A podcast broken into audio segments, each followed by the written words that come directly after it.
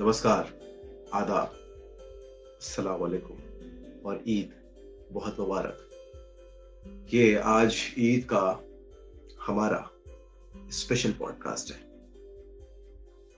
Special podcast इसलिए भी कि एक तरह से कहूँ तो आज से जो है मेरे स्पेसिफिक फीचर पॉडकास्ट की शुरुआत हो रही है, जिसमें हम मुल्क के बारे में बात करेंगे, साझी विरासत के बारे में बात करेंगे, हमारे कल्चर संस्कृति, तहजीब के बारे में बात करेंगे।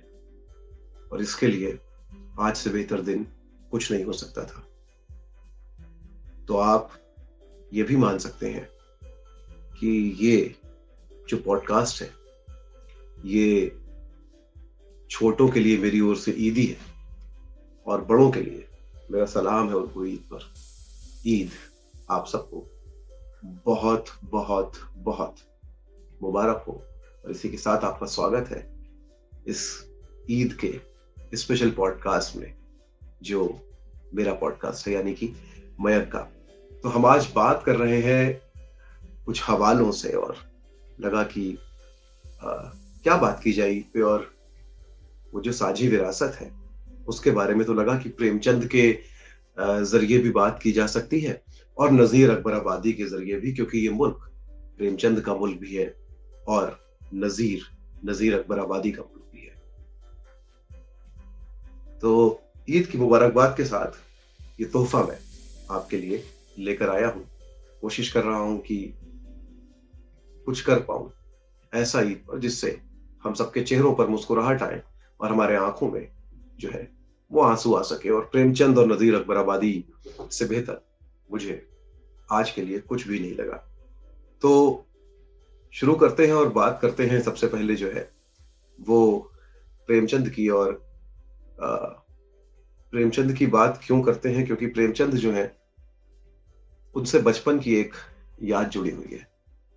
और वो याद जो है वो तमाम बहुत सारी यादें हैं पर आ, वो एक याद जो है वो आती है ईद से। और वो पहली किताब जो मेरे हाथ में प्रेमचंद की आई थी एक इनाम के तौर पे साथ ही साथ जो आ, स्कूल की किताब में प्रेमचंद की पहली कहानी पढ़ी थी उसका नाम था ईदगाह। नन्हे हामिद की कहानी और नन्हे हामिद की दादी की कहानी। और आज अपनी आवाज़ में वो कहानी जो है वो पढ़ने की मैं कोशिश करूँगा।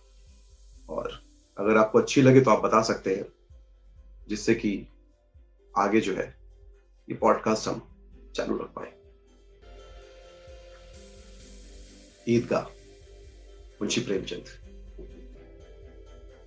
रमज़ान के पूरे तीस रोजों के बाद आज ईद आई है। कितनी सुहानी और रंगीन सुबह है। बच्चे की तरह पुरतबस्सुम दरख्तों पर अजीब सी हरियाली है। खेतों में कुछ अजीब रौनक है। आसमान पर कुछ अजीब फजा है। आज का आफ्ताब देख कितना प्यारा है। गोया दुनिया को ईद की खुशी पर मुबारकबाद दे रहा हो। गाँव में कितनी चहल पहल है। ईदगाह जाने की धूम है। किसी के कुर्ते में बटन नहीं है। तो सुई तागा लेने दौड़े जा रहे हैं। किसी के जूते सख्त हो गए हैं। तो उसे तेल और पानी से नरम कर रहा है। जल्दी जल्दी बैलों को सानी पानी दें। ईदगाह से लौटते लौटते दोपहर हो जाएगी। तीन कोस का पैदल रास्ता, फिर सैकड़ों रिश्ते खराबत वालों से मिलना मिलाना, दोपहर से पहले लौटना गैर मुमकिन है। लड़के सबसे ज़्यादा खुश हैं। किसी ने एक रोजा रखा, वो भी दोपहर तक। किसी ने वो भी नहीं रखा। लेकिन ईदगाह जाने की खुशी उनका हिस्सा है। रोज़े बड़े बूढ़ों के लिए होंगे, बच्चों के लिए तो ईद है। रोज ईद का नाम रखते थे, आज आ गई है। अब जल्दी पड़ी हुई है कि ईदगाह क्यों नहीं चलते? उन्हें घर की फिक्रों से क्या वास्ता? सेवैयों के लिए घर में दूध शकर और मेवे हैं या नहीं? उन्हें इसकी क्या फ़िक्र है? वो क्या जाने कि अब्बा क्यों बदहवास गाँव के महाजन कासिम चौधरी अली के घर दौड़े जा रहे हैं? उनकी अपनी जेबों में तो कारों का खजाना रखा हुआ है। बार बार जेब से खजाना निकालते हैं, गिनते हैं, दोस्तों को दिखाते हैं और खुश होकर रख लेते हैं। इन्हीं दो चार पैसों में दुनिया की सात नेमतें लाएँगे। खिलौने और मिठाइयाँ और बिगुल और खुदा जाने क्या क्या। सबसे ज़्यादा खुश है हामिद। वो चार साल का खूबसूरत बच्चा है, जिसका बाप पिछले साल हैजा की नज़र हो गया था। और माँ न जाने क्यों जर्द होते होते एक दिन मर गई। किसी को पता न चल सका कि बीमारी क्या है। कहती किससे? कौन सुनने वाला था? दिल पर जो गुजरती थी, सहती थी, और जब ना सहा गया तो दुनिया से रुखसत हो गई। अब हामिद अपनी बूढ़ी दादी अमीना की गोद में सोता है, और उतना ही खुश है। उसके अब्बा जान बड़ी दूर रुपया कमाने गए थे, और बहुत सी थैलियाँ लेकर आएँगे। अम्मी जान अल्लाह के घर मिठाई लेने गई है, इसलिए खामोश है। हामिद के पाँव में जूते नहीं है। सर पे एक पुरानी धुरानी टोपी है, जिसका गोटा स्याह हो चुका है। फिर भी वो खुश है। जब उसके अब्बा जान, थैलियाँ और अम्मा जान नेमतें लेकर आएँगे, तब वो दिल का अरमान निकालेगा। तब देखेगा कि महमून और मोहसिन आजर और समी कहाँ से इतने पैसे लाते हैं। दुनिया में मुसीबतों की सारी फौज लेकर आए और उसकी एक निगाह मासूम उसे पामाल करने के लिए काफ़ी है। हामिद अंदर जाकर अमीना से कहता है, तुम डरना नहीं अम्मा। मैं गाँव वालों का साथ नहीं छोड़ूँगा। बिल्कुल ना डरना, लेकिन अमीना का दिल नहीं मानता। गाँव के बच्चे अपने माँ बाप के साथ जा रहे हैं। हामिद क्या अकेला ही जाएगा? इस भीड़ भाड़ में कहीं खो जाए तो क्या हो? नहीं अमीना इसे तनहा नहीं जाने देगी। नन्ही सी जान, तीन कोस पैदल चलेगा तो पाँव में छाले नहीं पड़ जाएँगे। मगर वो चली जाए तो यहाँ सेवैया कौन पकाएगा? भूखा प्यासा दोपहर को लौटेगा, क्या उस वक्त सेवैया पकाने बैठेगी? रोना तो यह है कि अमीना के पास पैसे नहीं है। उसने फहमीन के कपड़े सिए थे, आठ आने पैसे मिले थे। उस अठन्नी को ईमान की तरह बचाती आई थी इस ईद के लिए। लेकिन घर में पैसे और ना थे और ग्वालिन के पैसे और चढ़ गए थे, देने पड़े। हामिद के लिए रोज दो पैसे का दूध तो लाना ही पड़ता है। अब कुल दो आने पैसे बच रहे हैं। तीन पैसे हामिद की जेब में और पाँच अमीना के बटवे में। यही बिसात है। अल्लाह ही बेड़ा पार करेगा। सबको सेवैया चाहिए। किस किस से मुँह छुपाए? साल भर का त्योहार है, ज़िंदगी खैरियत से रहे, उनकी तकदीर भी तो उनके साथ है। बच्चे को खुदा सलामत रखे, ये दिन भी यूँ ही कट जाएँगे। गाँव से लोग चले, और हामिद भी बच्चों के साथ था। सब के सब दौड़ कर निकल जाते। फिर किसी दरख्त के नीचे खड़े होकर साथ वालों का इंतज़ार करते। ये लोग क्यों इतना आहिस्ता आहिस्ता चल रहे हैं? शहर का सिरा शुरू हो गया था। सड़क के दोनों ओर अमीरों के बाग हैं। पुख्ता चार दीवारी हुई है। दरख्तों में आम लगे हुए हैं। हामिद ने एक कंकरी उठाकर एक आम पर निशाना लगाया। माली अंदर से गाली देता हुआ बाहर आया। लड़के वहाँ एक फरलांग पर हैं। खूब हंस रहे हैं। माली को क्या खूब उल्लू बनाया। बड़ी बड़ी इमारतें आने लगी हैं। ये अदालत है ये मदरसा है, ये क्लब घर है, इतने बड़े मदरसे में कितने सारे लड़के पढ़ते होंगे। लड़के नहीं है जी बड़े बड़े आदमी हैं। सच? उनकी बड़ी बड़ी मूछे हैं। अब इतने बड़े हो गए, अभी तक पढ़ने जाते हैं। आज तो छुट्टी है। लेकिन एक बार जब पहले आए थे तो बहुत से दाढ़ी मूछ वाले लड़के यहाँ खेल रहे थे। न जाने कब तक पढ़ेंगे। और क्या करेंगे इतना पढ़कर? गाँव के देहाती मदरसे में दो तीन बड़े बड़े लड़के हैं। बिल्कुल तीन कौड़ी के। काम से जी चुराने वाले। ये लड़के भी इसी तरह के होंगे जी। और क्या नहीं। अब तक क्या पढ़ते हैं? वो क्लब घर है। वहाँ जादू का खेल होता है। सुना है मर्दों की खोपड़ियाँ उड़ती हैं। आदमी बेहोश कर देते हैं। फिर उससे जो कुछ पूछते हैं, सब बतला देता है। और बड़े बड़े तमाशे होते हैं और मेमे भी खेलती हैं। सच। हमारी अम्मा को वो दे दो। क्या कहलाता है? बैट उसे घुमाते ही लुढ़क जाए। मोहसिन ने कहा, हमारी अम्मा जान तो उसे पकड़ ही नहीं पाएँगी। हाथ कांपने लगे। अल्लाह कसम। हामिद ने उससे इख्तिलाफ किया।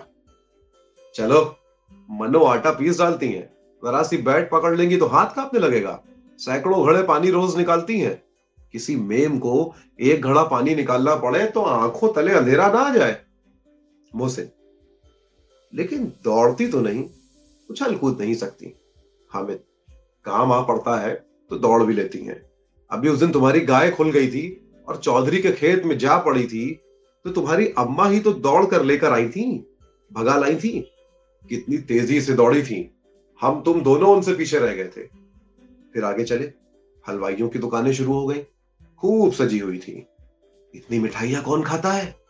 देखो ना, एक दुकान पर मनो होंगी। सुना रात को एक जिन्नात हर दुकान पे जाता है। जितना माल बचा होता है, सब खरीद लेता है। सचमुच के रुपए देता है। बिल्कुल ऐसे ही, चांदी के रुपए। महमूद को यकीन नहीं आया, इतने रुपए जिन्नात को कहाँ से मिल जाएँगे? मोहसिन बोला, जिन्नात को रुपयों की क्या कमी? जिस खजाने में चाहे चले जाए। उन्हें कोई नहीं देख सकता। लोहे के दरवाजे नहीं रोक सकते। जनाब, आप हैं किस ख्याल में? हीरे जवाहरात उनके पास रहते हैं। जिससे खुश हो गए, उसे टोकरो जवाहरात दे दिए। पाँच मिनट में कहो, काबुल पहुँच जाए। हामिद बोला, जिन्नात बहुत बड़े होते होंगे। मुहसिन, और क्या? एक एक आसमान के बराबर होता है। ज़मीन पर एक खड़ा हो जाए तो उसका सर आसमान से जा लगे। मगर चाहे तो एक लोटे में घुस जाए। समी, सुना है चौधरी साहब के कब्जे में बहुत से जिन्नात हैं? कोई चीज़ चोरी चली जाए, जो चौधरी साहब उसका पता बता देंगे और चोर का नाम तक बता देंगे। जुमेराती का बछड़ा उस दिन खो गया था, तीन दिन हैरान हुए, कहीं नहीं मिला। अब झक मार के चौधरी के पास गए। चौधरी ने कहा, मवेशी खाने में है और वहीं मिला। जिन्नात आकर उनको सब खबरें दे जाया करते हैं। अब हर एक की समझ में आ गया कि चौधरी कासिम अली के पास क्यों इतनी दौलत है। और क्यों उनकी इतनी इज़्ज़त है? जिन्नात आकर उनको रुपए दे जाते हैं। आगे चलिए। ये पुलिस लाइन है। यहाँ पुलिस वाले कवायद करते हैं। राइट लेफ़्ट फार्म फो नूरी ने तसीर की। यहाँ पुलिस वाले पहरा देते हैं। तभी तो उनको बहुत खबर है। अली हज़रत ये लोग चोरियाँ कराते हैं। शहर के जितने डाकू हैं, चोर हैं, सब उनसे मिले रहते हैं। रात को सब एक मोहल्ले में चोरों से कहते हैं और दूसरे मोहल्लों में पुकारते हैं, जागते रहो। मेरे मामू एक थाने में सिपाही हैं, बीस रुपया महीना पाते हैं, लेकिन थैलियाँ भर भर के घर भेजते हैं। मैंने एक बार पूछा था, मामू, आप इतना रुपया लाते कहाँ से हैं? हंस के कहने लगे, बेटा अल्लाह देता है। फिर आप ही आप बोले, हम चाहे तो एक ही दिन में लाखों रुपए मार लाएँ। पर हम तो उतना ही लेते हैं जिससे बदनामी ना हो और नौकरी बनी रहे। हाबिद ने ताजुब से पूछा, ये लोग चोरी कराते हैं? इन्हें कोई पकड़ता नहीं? नूरी ने उसकी कोताह फहमी पर रहम खाकर कहा, अरे अहमद, उन्हें कौन पकड़ेगा? पकड़ने वाले तो ये खुद है। लेकिन अल्लाह उन्हें सजा भी खूब देता है। थोड़े दिन हुए, मामू के घर में आग लग गई। सारा माल मत्ता जल गया। एक बर्तन तक नहीं बचा। कई दिनों तक दरख्त के साय नीचे सोए। अल्लाह कसम, फिर न जाने कहाँ से कर्ज लाए और बर्तन भांडे आए। बस्ती घनी होने लगी थी। ईदगाह जाने वालों के मजमे नज़र आने लगे। एक से एक जर्क बर्क पोशाक पहने हुए। कोई तांगे पर सवार, कोई मोटर पे चलता था। तो कपड़ों से इत्र की खुशबू उड़ती थी। दहकानों की ये मुख्तसर सी टोली अपनी बेसरो सामानी से बेहिस। अपनी खस्ता हाली में, मगर साबिर और शाकिर चली जाती थी। जिस चीज़ की तरफ़ ताकते ताकते रह जाते। कई बार पीछे से बार बार हॉर्न की आवाज़ होने पर भी खबर ना होती थी। मोहसिन तो मोटर के नीचे आते आते बचा। फिर वो ईदगाह नज़र आया। जमात शुरू हो गई है। ऊपर इमली के घने दरख्तों का साया है। नीचे खुला हुआ पुख्ता फर्श है, जिस पर जादिम बिछा हुआ है। नमाजियों की कतारें एक के पीछे एक खुदा जाने कहाँ तक चली गई हैं। पुख्ता फर्श के नीचे जाजिम भी नहीं है। कई कतारें खड़ी हैं जो आती जाती है। लोग आते जाते हैं, पीछे खड़े होते जाते हैं, आगे अब जगह नहीं रही। यहाँ कोई रुतबा और उहदा नहीं देखता। इस्लाम की निगाह में सब बराबर है। दहकानों ने भी वज़ू किया और जमात में शामिल हो गए। कितनी बाकायदा मुनजम जमात है। लाखों आदमी एक साथ झुकते हैं, एक साथ दो जानू बैठ जाते हैं और यह अमल बार बार होता है। ऐसा मालूम हो रहा है, गोया बिजली की लाखों बत्तियाँ एक साथ रोशन हो जाएँ और एक साथ बुझ जाए। कितना पुर एहतराम और रौब अंगेज नज़ारा है, जिसकी हम आहंगी और वसत और तादाद दिलों पर एक विजदानी कैफियत पैदा कर देती है। गोया उखवत का रिश्ता इन तमाम रूहों को मुंसलिक किए हुए है। नमाज़ खत्म हो गई है, लोग बाहम गले मिल रहे हैं। कुछ लोग मोहताजों और साइलों को खैरात कर रहे हैं। जो आज यहाँ हज़ारों जमा है। हमारे दहकानों ने मिठाई और खिलौनों की दुकानों पर यूरिश की। बूढ़े भी इन दिलचस्पियों में बच्चों से कम नहीं है। ये देखो इंडोला है। एक पैसा देकर आसमान पर जाते मालूम होंगे। कभी ज़मीन पर गिरते हैं। ये चरखी है। लकड़ी के घोड़े, ऊँट, हाथी, झड़ों से लटके हुए एक पैसा देकर बैठ जाओ और पच्चीस चक्करों का मज़ा लो। महमूद और मोहसिन दोनों हिडोले पर बैठे हैं, आजर और समी घोड़ों पर। उनके बुज़ुर्ग इतने ही तिफलाना इश्तियाक से चरखी पर बैठे हैं। हामिद दूर खड़ा है। तीन ही पैसे तो हैं उसके पास। जरा सा चक्कर खाने के लिए वो अपने खजाने का सुलुस नहीं सर्व कर सकता। मोहसिन का बाप उसे बार बार चरखी पर बुलाता है, लेकिन वो राज़ी नहीं होता। बूढ़े कहते हैं, इस लड़के में अभी से अपना पराया आ गया है। हामिद सोचता है, क्यों किसी का एहसान लू? उसरत ने उसे ज़रूरत से ज़्यादा जकीउल हिस्स बना दिया है। सभी लोग चरखी से उतरते हैं, खिलौनों की खरीद शुरू होती है, सिपाही और गुजरिया और राजा रानी और वकील और धोबी और बिश्ती बे इम्तियाज़ रान से रान मिलाए बैठे हैं। धोबी राजा रानी की बगल में है और बिश्ती वकील साहब की बगल में। वाह, कितने खूबसूरत। महमूद सिपाही पर लट्टू हो जाता है। खाकी, वर्दी और पगड़ी लाल लाल कंधे पर बंदूक मालूम होता है अभी कवायद के लिए चला आ रहा है। मोहसिन को भिश्ती पसंद आया। झुकी हुई कमर है, उस पे मश का दहाना एक हाथ से पकड़े हुए है, दूसरे हाथ में रस्सी है। कितना बशाश चेहरा है। शायद कोई गीत गा रहा है। मश्क से पानी टपकता हुआ मालूम होता है, नूरी को वकील से मुनासिबत है। कितनी आलिमाना सूरत है। सियाह चुगा। नीचे सफ़ेद अचकन। अचकन के सीने की जेब में सुनहरी जंजीर। एक हाथ में कानून की किताब लिए हुए है। मालूम होता है अभी किसी अदालत से जिरह या बहस करके चला रहा है। ये सब सब दो पैसों के खिलौने हैं। हामिद के पास तो कुल तीन पैसे हैं। अगर दो का एक खिलौना ले ले तो फिर और क्या लेगा? नहीं, खिलौने फजूल हैं। कहीं हाथ से गिर पड़े तो चूर चूर हो गए। जरा सा पानी पड़ जाए तो सारे रंग धुल जाए। इन खिलौनों को लेकर वो क्या करेगा? ये किस मसरफ के हैं? मोहसिन कहता है, मेरा भिश्ती रोज पानी दे जाएगा सुबह शाम। नूरी बोली, और मेरा वकील रोज मुकदमे लड़ेगा और रोज रुपए लाएगा। हामिद खिलौनों की मजम्मत करता है। मिट्टी के ही तो है, गिरे तो चकनाचूर हो जाए, लेकिन हर चीज़ को ललचाई हुई नज़रों से देख रहा है और चाहता है कि जरा देर के लिए उन्हें हाथ में ले सकता। ये बिसाती की दुकान है। तरह तरह की ज़रूरी चीज़ें, एक चादर सी बिछी हुई है, उसके ऊपर रखी हैं गेंद, सीटियाँ, बिगुल, भवरे, रबर के खिलौने और हज़ारों चीज़ें। मोहसिन एक सीटी लेता है। महमूद गेंद, नूरी, रबर का बुत जो चू चू चू करता है, और समी एक खंजरी, वो उसे बजा बजा कर गाएगा। हामिद खड़ा हर एक को हसरत से देख रहा है। जब उसका रफीक कोई चीज़ खरीद लेता है तो वो बड़े इश्तियाक से एक बार उसे हाथ में लेकर देखने लगता है। लेकिन लड़के इतने दोस्त नवाज़ नहीं होते, खासकर जबकि अभी दिलचस्पी ताज़ा है, बेचारा यूँ ही मायूस होकर रह जाता है। खिलौनों के बाद मिठाइयों का नंबर आया। किसी ने रेवड़ियाँ ली हैं, किसी ने गुलाब जामुन, किसी ने सोहन हलवा मज़े से खा रहे हैं। हामिद उनकी बिरादरी से खारिज है। कम वक्त की जेब में तीन पैसे तो हैं। क्यों नहीं कुछ लेकर खाता? हरीस निगाहों से सबकी तरफ़ देखता है। मोहसिन ने कहा, हामिद, ये रेवड़ी ले जा। कितनी खुशबूदार है। हामिद समझ गया, ये महज शरारत है। मोहसिन इतना फयाज तबीयत न था। फिर भी वो उसके पास गया। मोहसिन ने दोने से दो रेवड़ियाँ निकाली, हामिद की तरफ़ बढ़ाई। हामिद ने हाथ फैलाया, मोहसिन ने हाथ खींच लिया और रेवड़ियाँ अपने मुँह में रख ली। महमूद और नूरी और समी खूब तालियाँ बजा बजा कर हंसने लगे। हामिद खिसियाना हो गया। मोहसिन ने कहा अच्छा आप ज़रूर देंगे। ये ले जाओ। अल्लाह कसम। हामिद ने कहा, रखिए रखिए, क्या मेरे पास पैसे नहीं है? समी बोला तीन ही पैसे तो हैं। क्या क्या लोगे? महमूद बोला, तुम इससे मत बोलो, हामिद, मेरे पास आओ। ये गुलाब जामुन ले लो। हामिद ने कहा, मिठाइयों में कौन सी बड़ी नेमत है? किताब में उसकी बुराइयाँ लिखी हैं, मोहसिन। लेकिन जी में कह रहे होगे कि कुछ मिल जाए तो खा लू। अपने पैसे क्यों नहीं निकालते? महमूद बोला, इसकी होशियारी मैं समझता हूँ। जब हमारे सारे पैसे खर्च हो जाएँगे, तब ये मिठाई लेगा और हमें चिढ़ा चिढ़ा कर खाएगा। हलवाइयों की दुकानों के आगे कुछ दुकानें लोहे की चीज़ों की थी, कुछ गिलट और मुलम्मा के जेवरात की। लड़कों के लिए यहाँ दिलचस्पी का कोई सामान नहीं था। हामिद लोहे की एक दुकान पे एक लम्हे के लिए रुक गया। दस्त पनाह रखे थे। चिमटा। वो दस पनाह खरीद लेगा। अम्मा के पास दस पनाह नहीं है।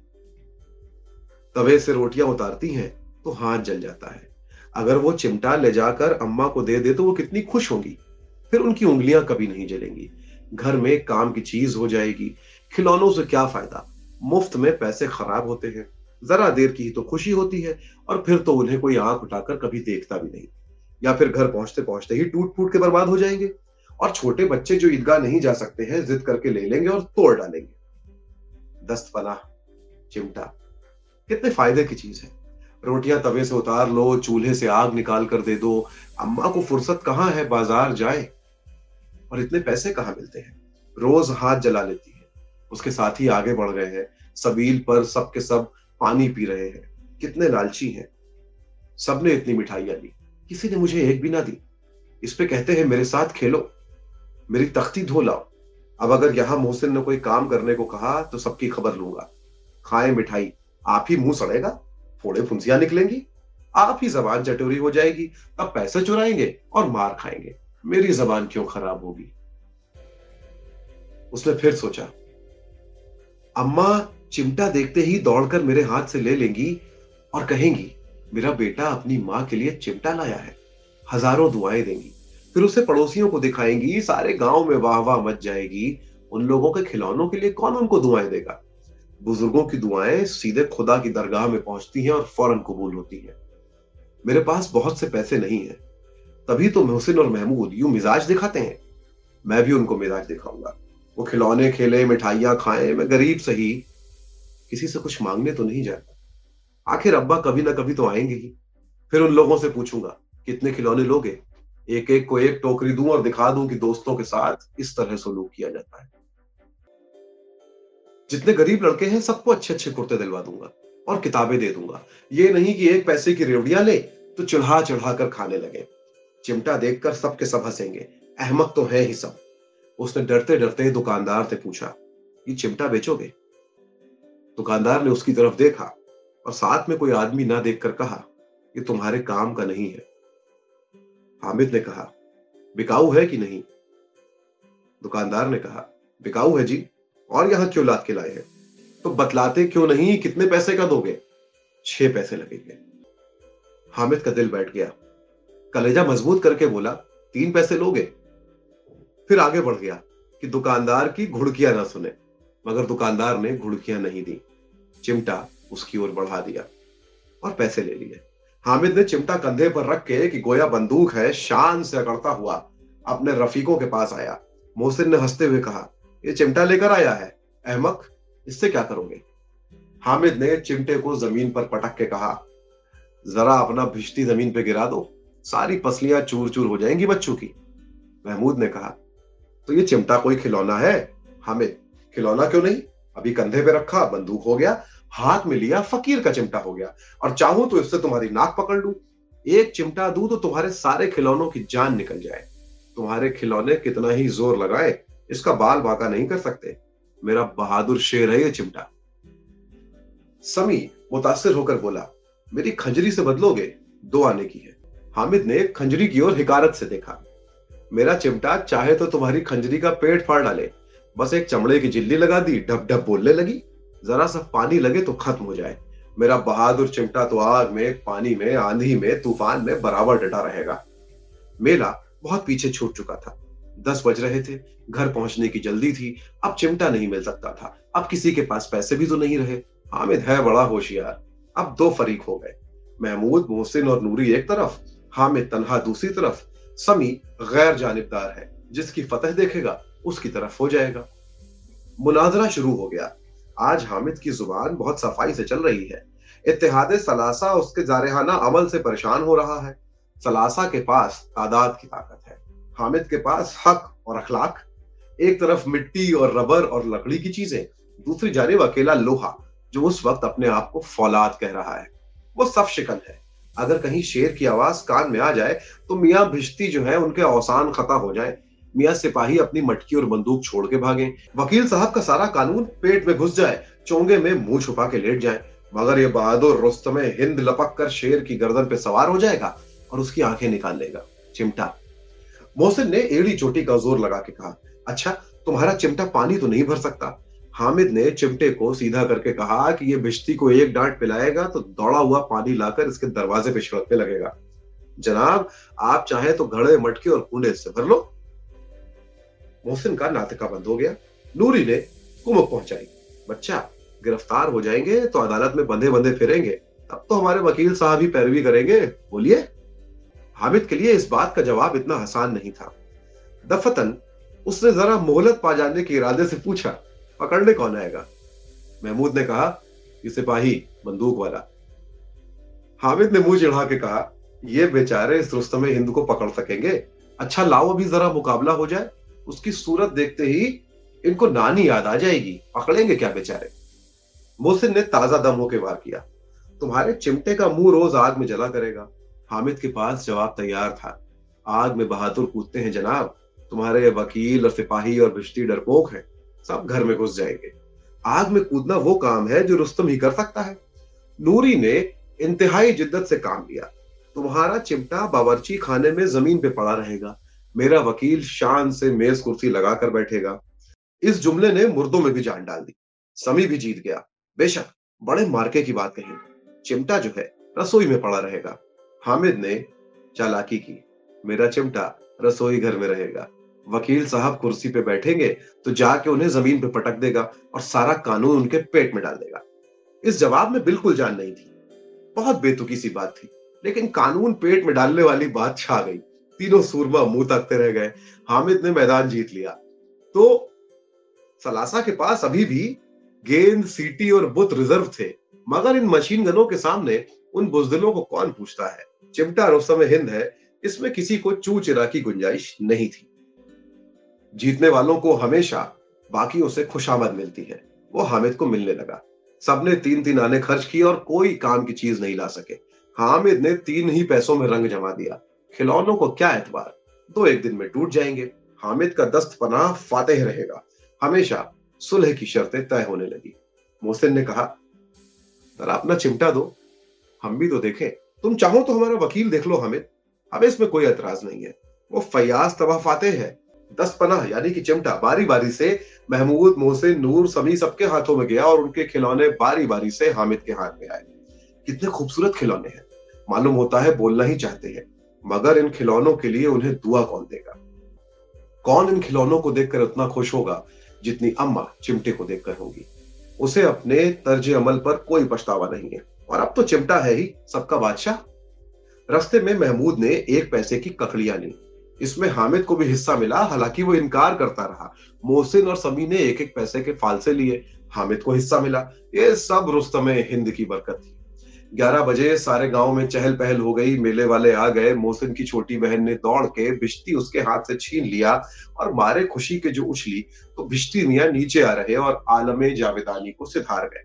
इस पर भाई बहन में मारपीट हुई, दोनों खूब रोए। उनकी अम्मा ने ये कोहराम सुन के बिगड़ के दोनों को ऊपर से दो दो चाटे रसीद कर दिए मियाँ नूरी के वकील साहब का हश्र इससे भी बदतर हुआ। वकील ज़मीन पर या ताक पर तो बैठ नहीं सकता। उसकी पोजीशन का लिहाज तो करना ही होगा। दीवार पे दो खोटियाँ गाड़ी गई। उन पर चीड़ का एक पुराना पटरा रखा गया। पटरे पे सुर्ख रंग का एक चीतड़ा बिछाया गया, जो मंजिलाए कालीन का था। वकील साहब आलम बाला पे जलवा अफरोज हुए।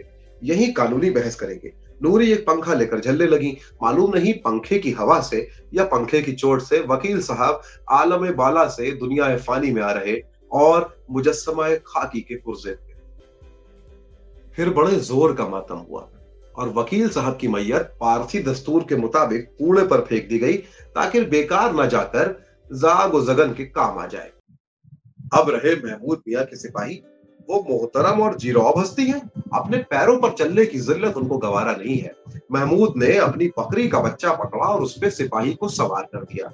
महमूद की बहन एक हाथ से सिपाही को पकड़े हुई थी और महमूद बकरी के बच्चे का कान पकड़ के उसे दरवाजे पे चला रहा था। और उसके और उसके दोनों भाई सिपाही की तरफ़ से थोने वालों, दागते रहो मतलब सोने वालों, जागते रहो, पुकारते रहे। मालूम नहीं क्या हुआ कि मियाँ सिपाही अपने घोड़े की पीठ से गिर पड़े और अपनी बंदूक लिए ज़मीन पे आ रहे। एक टांग मजरूब हो गई, मगर कोई मुजायका नहीं। महमूद होशियार डॉक्टर है। डॉक्टर निगम और भाटिया उसकी शागिर्दी कर सकते हैं। ये टूटी टांग आनंद फानन में जोड़ देगा। सिर्फ़ गूलर का दूध चाहिए। गूलर का दूध आता है। टांग जोड़ी जाती है। लेकिन जो ही खड़ा होता है, टांग फिर अलग हो जाती है। अमले जर्राही नाकाम। अमले जर्राही नाकाम हो जाता है। अमले जर्राही का मतलब है सर्जरी अमले जर्राही नाकाम हो जाता है। तब महमूद उसकी दूसरी टांग भी तोड़ देता है। अब वो आराम से एक जगह बैठ सकता है। एक टांग से ना तो चल सकता था, न बैठ सकता था। अब मियाँ हामिद का किस्सा सुनिए। अमीना उसकी आवाज़ सुनते ही दौड़ी और उसे गोद में उठा के प्यार करते दफतन उसके हाथ में चिमटा देखकर चौंक पड़ी। ये चिमटा कहाँ था बेटा? हामिद बोला, मैंने मोल लिया है तीन पैसे में। अमीना ने छाती पीट ली। ये कैसा बेसमझ लड़का है कि दोपहर हो गई, ना कुछ खाया, ना पिया, लाया क्या? ये चिमटा? सारे मेले में तुझे कोई और चीज़ नहीं मिली? हामिद ने खतावाराना अंदाज से कहा, तुम्हारी उंगलियाँ तवे से जल जाती थी कि नहीं? अमीना का गुस्सा फ़ौरन शफकत में तब्दील हो गया। और शफकत भी वो नहीं जो मुँह पर बयान होती है और अपनी सारी तासीर लफ्जों में मुंतशिर कर देती ये बेजबान शफकत दर्द इल्तिजा में डूबी हुई। उफ, कितनी नफ्स खुशी है, कितनी जान सोजी है। गरीब ने अपने तिफलाना इश्तियाक को रोकने के लिए कितना जब्त किया। जब दूसरे लड़के खिलौने ले रहे होंगे, मिठाइयाँ खा रहे होंगे, उसका दिल कितना लहराता होगा। इतना जब्त इससे हुआ? क्योंकि अपनी बूढ़ी अम्मा की याद उसे वहाँ भी रही। मेरा लाल मेरी कितनी फ़िक्र रखता है। उसके दिल में एक ऐसा जज्बा पैदा हुआ कि उसके हाथ में दुनिया की बादशाहत आ जाए और वो हामिद के ऊपर निसार कर दे। और तब बड़ी दिलचस्प बात हुई। बुढ़िया अमीना, नन्ही सी अमीना बन गई। वो रोने लगी। दामन फैलाकर हामिद को दुआएँ देती जाती थी और आँखों से आँसू की बड़ी बड़ी बूंदे गिराती जाती थी। हामिद, इसका राज क्या समझता ना ही शायद हमारे पास नाजरीन समझ पाए। आप सबको ईद मुबारक। नन्हे हामिद की इस कहानी के साथ जो मुंशी प्रेमचंद ने लिखी थी, इस कहानी को लिखे हुए कोई सौ साल के आसपास होने वाले होंगे। एक सदी बाद भी कितने हामिद हैं और कितने ही बाज नाजरीन हैं जो इस कहानी को, या अमीना और हामिद और प्रेमचंद के रिश्ते को समझ नहीं पाते। खैर कहानी में बहुत सी खामियाँ किसी को लग सकती है दिख सकती है क्योंकि आ, किसी और दौर की कहानी है। तब की सोसाइटी और समाज जो है माशरा जो है वो अलग हुआ करता था। जाने से पहले जो है वो ईद चूँकि बात कर रहे थे और नजीर अकबर आबादी जो है वो बड़े शायर हुए हैं। खास बात यह है कि नजीर अकबर आबादी ने कई बार हम लोग मज़ाक में कहते हैं कि हिंदुस्तान का कोई त्योहार जो जो उनके वक्त में बनता था, वो छोड़ा नहीं।